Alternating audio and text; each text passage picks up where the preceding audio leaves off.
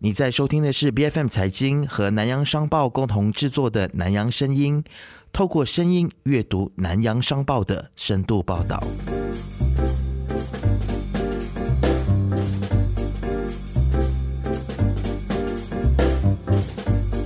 Hello，你好，我是能杰。今天加入我一起讨论的还有我们财经负责财经拷问和股市节目的制作人跟主持人有胜。Hello，你好，我是有胜，这是我们 B F M 财经和南洋商报一起携手企划的全新的 Podcast 节目。我觉得这样的模式特别好，因为我们都常说媒体就是同行如敌国嘛。可是这是马来西亚媒体第一次跨平台合作，那说得上是一个创举。那我们也是希望透过双方的合作，将平面媒体的深度报道。透过我们对话的形式，更加生动的呈现出来。说真的，我真的是觉得是创举哎，因为这很难得可以看到在马来西亚，特别是在中文媒体里面，可以两家媒体让我们一起来制作一档节目。那我希望说，大家在听完我们今天的讨论之后，如果有更多的想法的话，或者是有意见的话，也可以在各大平台来反映给我们。好，我们今天要来聊一个什么样子的话题呢？我们今天要来聊的是最近大家可能蛮熟悉的 Buy Now Pay Later。那这个议题其实我关注到是因为在南洋商报去年十一月份的时候就刊登了一篇报道啊，主题叫做免利息、可分期、多优惠、先买后付消费陷阱。那其实 Buy Now Pay Later 在疫情之后。我发现说这个服务它真的是如雨后春笋一样子不断的冒出来，然后大家可能很多人也在疫情期间丢失工作或是收入减少，但是又很想购物，有购物的冲动，所以 Buy Now Pay Later 就是先买后付的服务，就让大家趋之若鹜，然后就开始使用的人很像越来越多。是我有关注到这一篇的报道，当我看这篇报道的时候。其实开始有一句话便吸引到我的目光，那作者便写到：先拥有再付款都已经不是什么新鲜事了嘛。那先买后付到底有着什么样的特点？而精明的消费者在使用的时候，我们又应该怎么样才会避开看不到的理财陷阱？嗯，这些我相信都是蛮值得深思的问题哦。那么，其实我们也看到报道说，一数集通它选购推出的 Go Bing Jam 最近引起很多大家的讨论嘛。然后有人就认为说，不管是 Buy Now Pay Later，或者是像 Go Bing Jam 这样子的一种的付款的服务呢，根本就是合法的高利贷或者合法的大耳窿。那里头其实有很多的问题，都是很值得我们去深思的。对，能接提到的这一点就是消费者层面的影响嘛。但其实我想到的是，这个先买后付的支付工具，其实会对整体的金融行业造成什么冲击？尤其是银行的影响力和责任，最近是不是开始已经消退？我在这里便分享一个小小的故事哦。那主要是因为最近我去贷款的时候，银行居然不批我的贷款呢。哦，为什么呢？发生什么事情？对，主要是因为我在过去很长的时间里面，我都在台湾，在海外工作了一段时间嘛，所以本地的银行是没有我的信贷记录的哦，信用查无此人。但我觉得我自己还算是一个有信用的人吧，对吧？能借，因为起码我借了你的钱，我还是有还你啊。我我相信你应该是。蛮有信用的人的话，不然我们也不会就是成为同事。说真的，但是就是感觉上你真的就是很像被整个金融体系抛弃了一样，你就是信用边缘人。那我相信像你这样子的人，可能大有人在。是，那我觉得这样的一个 Buy Now Pay 的了，其实是一个比较低的门槛，也能够服务到更多有需要金融服务的人。可是，在马来西亚的时候，很多人对这个新的支付工具抱着一个比较恐惧的态度，觉得这是一个巨坑，是一个陷阱，好像你使用它了之后，你就很容易还不起钱。可事实真的是这样吗？对，我想我们今天要来深度的来探讨这个议题的话呢，一定要请出在南洋商报写这篇独家报道的记者李文江，还有责任编辑梁世祥，请他们二位一起来跟我们加入讨论好了。嗨，大家好，我是文江。Hello，大家好，我是世祥。是，其实我很想了解啊，就是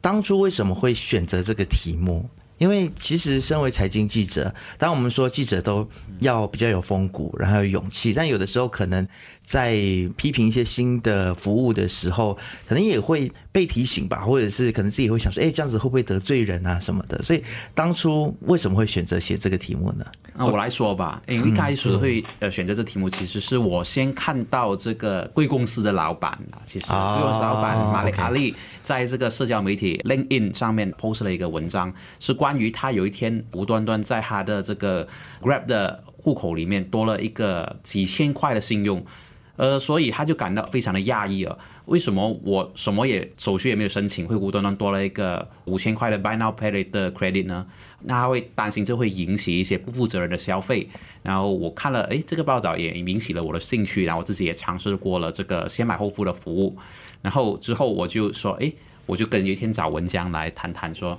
文江，要不我们今天也探讨一下这个课题，能不能把它发展成一个我们的专题报道吧？对，就是其实怎样讲，就是因为思想哈跟我讨论了这个课题过后，就哎，这个课题好像也是最近在大满红嘛，嗯，因为后疫情时代，很多人都开始用这个平台，所以我就好，我就慢慢去了解，哎，这个课题到底是什么？Buy Now Pay Later 先买后付到底是一个怎样的制度？人至于会不会得罪到那些财团呢？哎，这个老实说。可能我是初出茅庐啦，所以我其实初出茅庐不怕虎嘛，对不对？所以很多东西就是先去做好先，哎，有没有踩到底线再看，这样子是对有 gas。但我比较好奇的是，你们写了之后，其实有没有接到一些的投诉呢？呃，我这里是没有啦。文江，你有吗？有人来投诉你吗？投诉的话，我这边是没有，可是我有去看到读者他们的口面，就是哎。看到这个好像还蛮新奇的，就是哎，原来有这样子一个这样子的服务样子。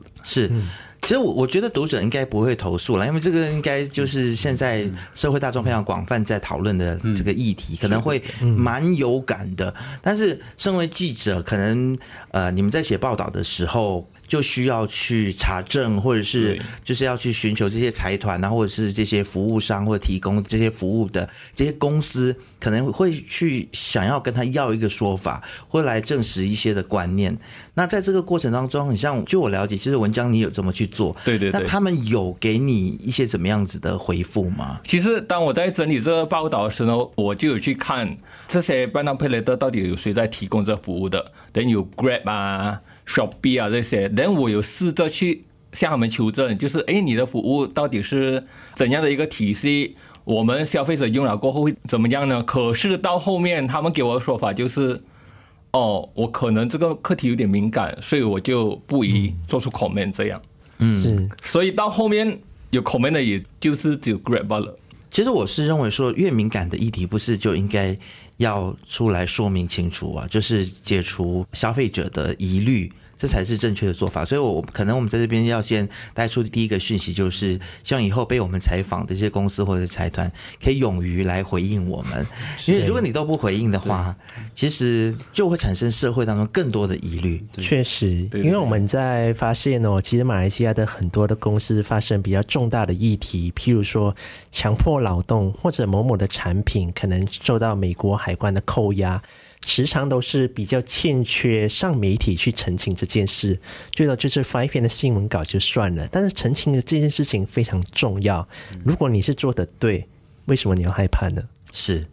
在文章的报道里面，其实有提到说，这个先买后付的服务，它是在美国先烧起来的。对对对，就是美国人他们先开始喜欢使用这个服务，对吗？对对，呃，如果看的话，美国人会。偏向于使用这个先买后付，主要是因为他们觉得很难申请信用卡啊，或者是他们的信用评分不够啊，所以就掀起了这个浪潮，就每个人都去使用这个服务。嗯，对。但在马来西亚的这个群体里面，因为 Buy Now Pay 的其实推出了已经有一段时间了嘛，它使用的人数跟状况又是怎么样的呢？如果说使用状况跟人数的话，其实还蛮还蛮踊跃的。因为如果你看回 Grab 的报告的话，它是有说，在它的 customer 里面的话呢，还蛮多人都使用这个平台，因为它里面有推出一系列的优惠呀，还是什么，就让更多人去使用这样子。所以其实这样子来看的话，还蛮多人用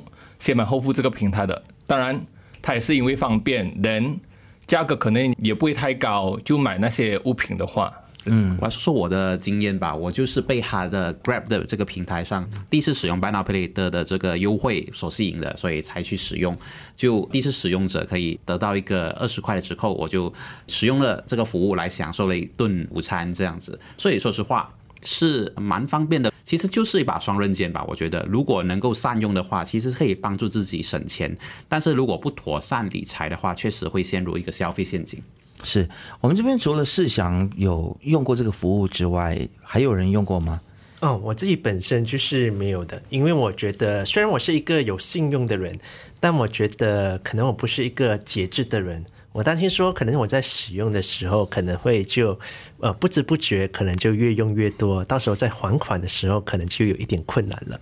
是。那试想有用过吗？就是你会不会觉得说你在写完这个报道之后，你就更不想去用它？还是哎，可以尝试看看？思想是有用过吧，可是我呢？啊，文江，对不起，我就没有用过，因为，嗯，其实我是一个不怎么喜欢网购的人，所以我很少去用这些平台。可是我看到我周遭的朋友都有在用，嗯嗯，所以当我在做这篇报道的时候，我也是有向我周遭的朋友去了解，哎，你们用这个服务到底是怎样啊？是怎样操作的？向他们更了解，因为毕竟我们还是要问当事人，真正用过这些平台的人，才可以更了解，在写报道的时候。是，我没有想要用这个服务的原因，是因为我已经有信用卡了。我觉得我用信用卡理财也理财的蛮 OK。那我曾经是有因为就是消费冲动的关系，所以就有欠了一些卡债，后来花了一年的时间把卡债给还掉。所以我就会觉得说，哎，如果在信用卡有这么有门槛的这种情况底下，我们都可能会产生这种消费冲动，或者是造成一些可能需要长时间去还款的问题的话，那么这个 Buy Now Pay Later。它是不是又会更衍生出更多的这种所谓的债务的问题？毕竟它的门槛很像稍微是比较低的，是吗？对对对，因为如果看门槛来说的话，Buy Now Pay Later 它的门槛相对低，是因为它是按照你的消费记录来给你一个 credit，就是可能你消费越多，一开始你可能是一千零几，过后就慢慢去 upgrade，可能到两千到三千。可是信用卡不同，信用卡就是它是需要按照你三个月。或者六个月的那个薪水单才信用卡获批这样。是是，所以很多时候就是如果他会不会造就跟好像信用卡类似这样子的，就是会变成一个卡奴，我觉得是会的，因为你会有个冲动，你发现到哎我里面有这一笔钱，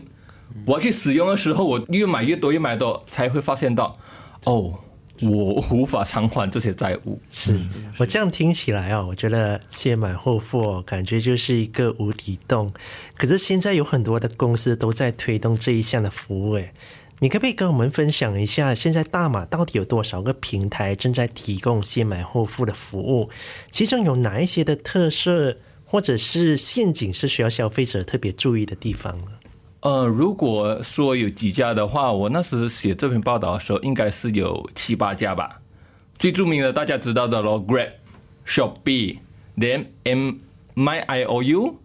跟 Hola 这些，大家比较耳熟能详的那种平台了。Then 他们其实都打着一个旗号，那个旗号就是我是零利息的，就是你先买了先，过后你再摊期来偿还。是，但是它真的是零利息吗？哎，所以这一个就是一个陷阱，就是当你在买的时候，如果你没有查清他们的条款的话，可能他就会告诉你，如果你偿还失败的话，你会有一些懈怠金，连你会一些罚款，你还要再去开启它的时候，可能这些就变成了一个相对我们说的利息了。对，所以也是有可能利上加利的嘛。对对，所以基本上他意思就是说，这一些服务它的使用门槛或进入的门槛是比较低的，但它后面会延伸出来的这个所谓的我们讲说循环利息也好，或者是债务的危机，它可能跟信用卡是差不了多少，可以这么说。哎，可能不也不能这样说，因为国行就是我们国家银行有说过，大家要注意哦。我们以为它是零利息嘛，可能到后面的时候，他的利息会比银行的信用卡还要来得高。啊、所以你的意思是说，那个风险还比 信用卡来的高？对对对对，因为他颁给你信用卡的时候，他发给你信用卡，他就会跟你说你是有这个这样子的能力去偿还这个贷款，我才发信用卡给你。可是其他用用这种 buy now pay later 的呢，可能他们就是，哎，我只是有一个消费模式，我只是有踊跃消费，我才拿这个 credit。这样子的话，就反而变成还没有一个监管机构在看着他，我就可以去买很多我想要买的东西，这样。对，这时候我想请问两位的南洋的朋友哦，因为虽然我们知道它可能它的利息可能会比信用卡来的高，但它的门槛实在是太低了。我知道在推出这项服务的时候啊，其实市场上有一个的论战，就是先买后付的工具到底会不会取代信用卡？那你们是怎么看？它真的会取代信用卡吗？我认为是不会啦，其实因为呃，首先先买后付更多的话是可以使用在购买一些小额的商品嘛，好像之前、对呃文章的报道所说，然后信用卡。呃，信用卡的范围相对广阔了，然后可以使用的地方，还我相信也比较多的实体商店还是接受信用卡，而不是 buy now pay later 了。这是我觉得中短期内是不会取代信用卡的。嗯除非未来这一个 Buy Now Pay Later 它服务的金额或者是它可以使用的金额是往上调高的话，呃，或者是说未来可能我们看到国外的例子的话，目前为止很像还没有这个趋势，说这种类似这种金融产品或者金融服务，它会取代信用卡，但是可能它跟信用卡之间的这个界限就会越来越模糊。对对对。对，那我自己发现说，在我的 Shopee 里面的这个 Buy Now Pay Later 的金额，突然间从三千块，在我没有申请的情况，也没有从来没有使用过的情况底下，就从三千要升到了六千。嗯，那我觉得他们真的是非常好意的要借我这一笔钱，虽然我诱惑你了，对，一直在诱惑我啊。但是当然我是不为所动。但这件事情让我去思考到说，其实 Buy Now Pay Later 先买后付，它有没有哪一些的特征，或是哪一些的机制是诶我们可能特别需要去注意的？嗯，如果讲它特征的话，其实他们有三个共同的特征。第一个特征呢，就是它的分期付款的期限，可能信用卡是一年嘛，一年或半个月，可能呃先买后付的话呢，可能就是会更短一点，可能三个月这样，因为他们的那个款项都是比较比较小额，是小额。连其他的就是那个金额可能会从信用卡或者是你的 debit card 里面取出来，等你一定要有这样子的条件咯。连第三个就是刚刚我所提及的，就是他们都是号称他们是无利息，无利息打天下，就跟你讲，哎，我现在这个平台是无利息的，你们可以欢迎多多来消费，这样。对，但是刚刚我们也说了，它不是真的无利息，对它可能是在你在合理的时间，或者说你准时还款的话，它是无利息的。嗯，但后面它还是会有一些所谓的这些我们刚才讲到的滞纳金，甚至是？是不是还会有些，比如说是手续费或者是处理费的问题呢？嗯，如果看 Grab 的话呢，它就是如果你无法偿还的话，可能它就要需要一个手续费来帮你 activate 回，就重启回你的 account 这样子。哦，OK。就是有不同的 platform 就有不同的 term and condition 哦，这样。OK，所以大家还是要去注意说，这些服务它背后可能会有一些我们叫做隐形的收费。收尾对。对对，这么听起来就像是魔鬼藏在细节里啊。嗯。对对对，要不然这些公司怎么赚钱？是不是？那最近其实是不是有一些舆论也都在讲说，先买后付的服务就很像是合法的大耳龙？对，我觉得这个问题是不是因为循环利率太高的关系？如果降低这个循环利率，其实有没有办法来去消除消费者的疑虑呢？其实我觉得很难，因为他可能已经在他的 term condition 就有提及到，就是因为他们我怎么说呢？就是他们在做这个东西的时候，他们要也是要保障自己的利益，所以如果你说还要降低的话，这样子他们可能就无法赚取更多的利益嘛，所以我觉得是很难的。嗯我在想说，提高门槛、降低额度会不会是一个方法？但是其实它的额度已经是很低了，对的要再怎么样子降低？但有一个问题，可能我们漏了讨论，就是说，它有些的服务它是允许十八岁，只要你满十八岁，你就可以开始使用。大家觉得呢？我觉得十八岁真的有点太年轻，有些人十八岁才刚刚入社会，也没有稳定的收入。大部分的人其实都还在念书了，十八岁是没错，十八岁确实太年轻了，可能可以考虑提高这个门槛，就是让年龄比较成熟的这个使用者才能使用这个先买后付的服务吧。我也觉得，可能二十一岁，大家觉得呢？其实我有不同的看法诶。嗯，如果以我周遭来说的话，其实我看到有些小过十八岁的，他们在网购这一方面也是很重本的，就是他们会消费很多。就但他们花的是谁的钱？其实他们花的可能就讲哦，父母亲给的那种什么零用钱、零用钱啊，或者是他们他们的呃出外有帮忙帮补啊，做一点啊、呃零工这一些，嗯嗯，所以他们的消费也是很惊人的。这样子来看的话，所以如果你说十八岁调高去二十一岁，当然 Grab 有这样做，他就说哦，我怕十八岁可能的那个经济压还是很难去应付这个付款，所以我调高到二十一岁。可是我觉得现在的年轻人可能已经不是在这样子的想法。是。我觉得我们在讨论的时候，其实我们都有一个共识，就是说这个的门槛是需要被提高的。这时候我就想到监管的问题，因为世界各国都对这个先买后付的服务其实都是束手无策的。尤其是很多的国家在监管上面其实都是相当被动。我举例来说，最近国行表示，只有在出现伤害的时候，他们才会插手。这时候就有一个问题了，你们觉得这个伤害指的是什么？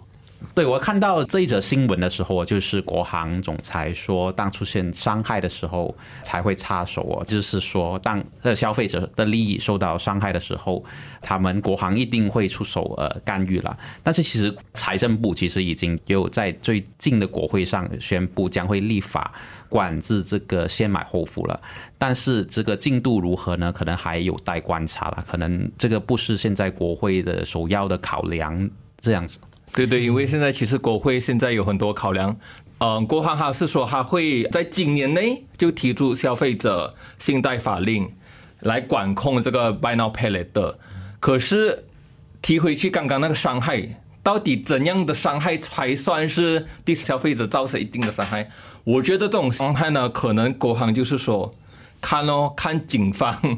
获得多少消费者的投报，或者是有暴力的倾向。我才出手，这样。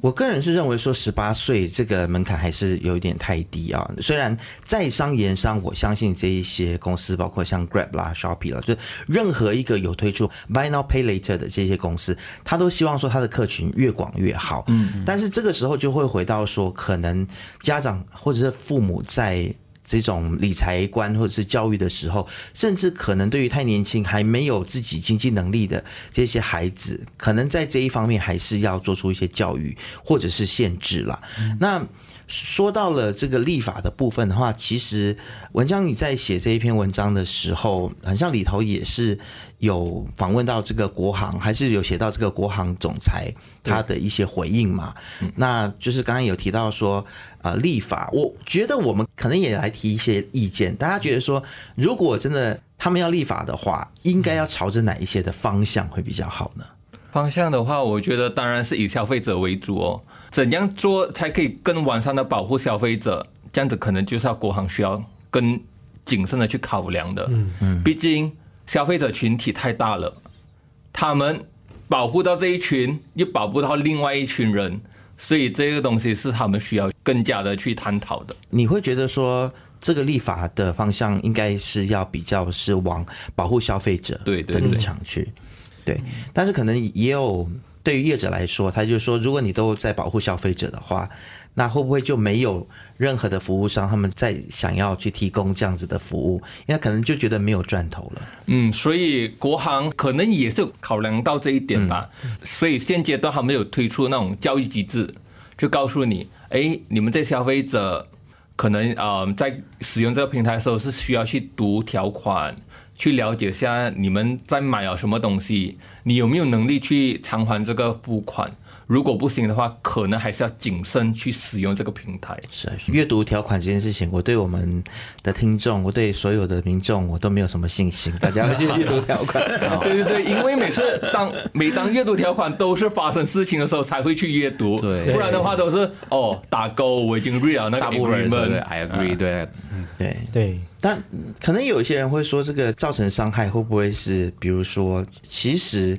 当消费者以及财团或者这些服务商他们两败俱伤的时候，其实再来出手，有的时候已经为时已晚了。我觉得可能是有点太晚了，因为你对商家也真造成伤害，可能已经没有商家敢再推出这个平台，以后可能就没有更创新或者是吸引消费者的那种举动。消费者这一边呢，就是哇，我可能消费者会更谨慎，这样子就无法推动那个经济啊。所以这层层面面的东西是需要。我是觉得说政府的这样子的一种表态是不太成熟，而且我坦白说，我就不太喜欢说，呃，比如说国航表示说只有出现伤害的时候才会插手，我觉得这个说法有一点点不太负责任，因为法律它立法的一个精神本来就是，我我们要先去去思考说。可能会出现的一些问题，应该说是包括了我们的民法或刑法，它可能都是在人是一个坏人的这个前提之下，然后我去立法来让你保障你不要去做坏事嘛。嗯，对对。对，我就觉得我们要预防胜于治疗啊，不能够出现这些问题的时候，然后才去治病。我觉得这种是有点是不负责任的做法，更何况是我国这么多的立法者。这么久以来推出了这么多的东西，这么多的金融科技产品，可是我们似乎很少看到有特别针对金融科技的面向的一个完善的法规。嗯，而且它不是一个新的产品，它其实在国际间，像我们在一开始的时候，文章就有分享到说，其实在美国，对对对它已经盛行一段时间，所以它会有一些什么样子潜在的问题，其实应该是非常清楚了。那美国政府或者是其他国家已经有开始实行这样子的产品或服务的国家，那他们是怎么样子立法的？我觉得可能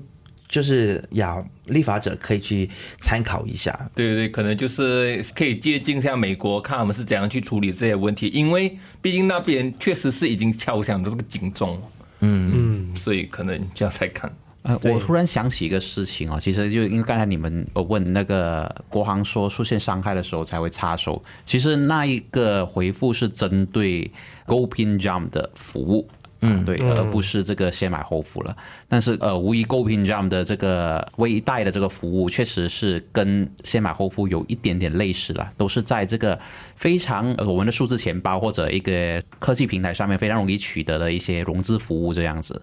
嗯，所以我觉得 GoPin Jump 这方面可能也值得大家去留意一下了，可能。是，确实，因为大家也都在讨论说 g o b i Jump 它也很有潜能成为这个合法的大耳龙，嗯，对，所以就是无论如何，不管是怎么样子的金融服务，我觉得其实政府它必须要更有肩膀，不能够就是等到问题发生的时候才来想要怎么样子解决，嗯，就像刚刚其实有生讲的。预呃防胜于预防胜于治治疗疗。。嗯，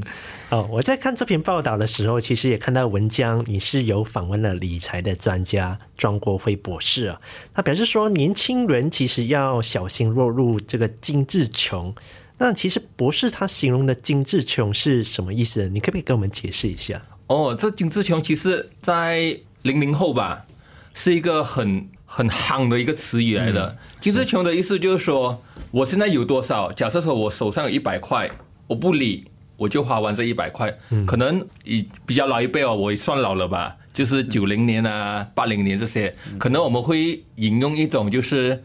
延迟享受这种心态。可是他们现在又不是，就是我先买先。我穷不要紧，我以后怎样怎样生活没关系，我先享受先，因为我享受了，我才会活得更好。嗯，所以这个就是精致穷的一种态度。了解，其实我觉得文章你在